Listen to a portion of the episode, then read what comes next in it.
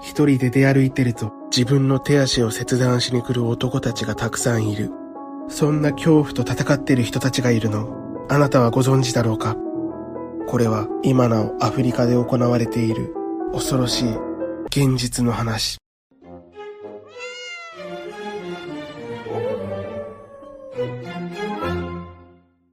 皆さんどうも、キキョウと申します。今回はアフリカが抱える大きな闇について触れていきたいと思います。日本で暮らしている僕たちには考えられないような衝撃的な話になりますが、知っておくべきことだと思ったので紹介することにしました。それでは早速見ていきましょう。アルビノ狩り。ここはアフリカの東に位置する国、タンザニア。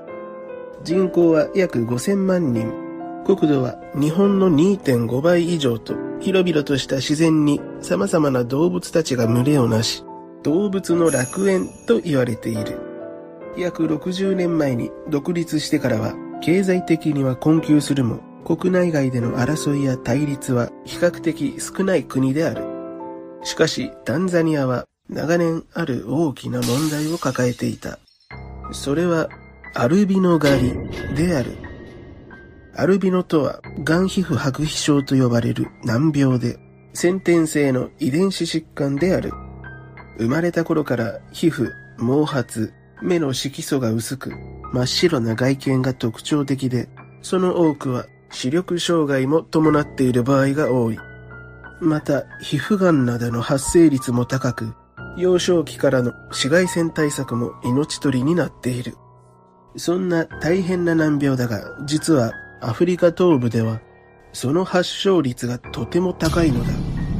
一般的には約2万人に1人と言われているのだが、タンザニアなどでは10倍の約2000人に1人の割合で発症すると言われている。その背景には経済や教育の問題で国内に永住するしかない人たちが多いことや、そこで差別などの迫害を受けてきたアルビノの人同士で結婚してきたことなどが主な理由として挙げられている。このようにアルビノという大変な病を患う人が多く、本来なら寄り添い、皆で助けるべき状況なのだが、現実にはその真逆で、アフリカ東部には、アルビノハンターという恐ろしい職業が存在するのだ。アルビノハンターとは、その名の通り、アルビノの人を狙って襲い、体の一部を無理やり切断して、それを売りさばいたりしている者たちのことだ。その取引額は足一本で約50万円。全身なら800万から900万円と言われている。これはこの国の障害賃金に匹敵する莫大な額である。そのため襲撃事件の犯人として捕まった人間が被害者の友人や親戚であったケースも多々あるのだ。中には父親が犯人だった事件まで起きていた。呪術の国。そもそもなぜアルビノの人の体がそんなに高額で取引されているのかというと、アフリカでは古くからアルビノの人間は神聖な力を持ち、その血肉を取り込んだり所持していると幸福が訪れるという言い伝えがあるのだ。そして今なお、それを信じている人がとても多い現実がある。またこれには呪術師の存在も大きく関わっている。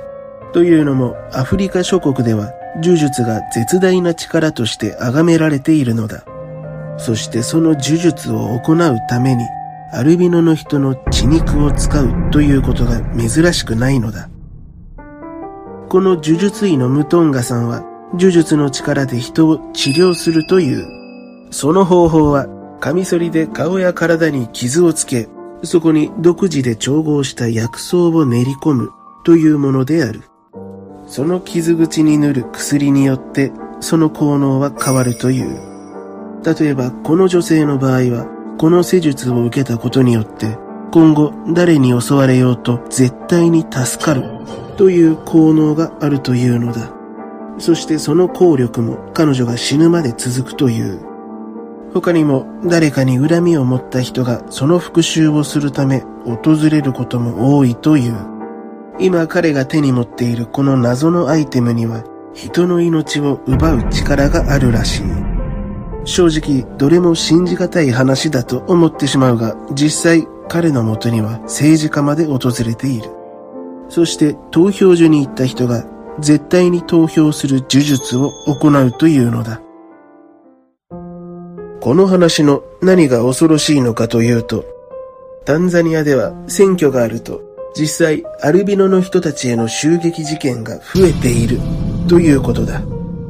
つまり莫大な富を持った者がその金でアルビノハンターを雇い、彼らに体の一部などを奪わせて、今度はそれを使って呪術師に仕事を依頼するという最悪のマーケットが成り立ってしまっているのだ。また、これらのことを抜きにしても、アフリカという国自体、黒人のものだという意識を持っている人も少なくはないため、白い肌という外見に対しての差別や迫害もこの国でアルビノの人たちを苦しめる大きな要因になっている。今、この動画を見ているあなたに、この問題を解決することはできないのかもしれない。だが、今なお現実に起きているこれらのことを知っているのと知らないのでは、運命の差がある。理解は知ることから始まるのだ。はい、どうだったでしょうか皆さん。思想や宗教は個人の自由だし、他国の文化に口を出すのはどうかと思ったりもするけど、さすがにこれはひどすぎるね。絶対ダメだよ。こんなに科学や医療が発展している現代で、そんな迷信なんてって感じるのは僕が安全な日本で生まれ育ったからなのかもしれないね。だって今日本で呪術って言ったらみんな呪術回戦のことだと思うもんね。本当日本の平和さを痛感するよ。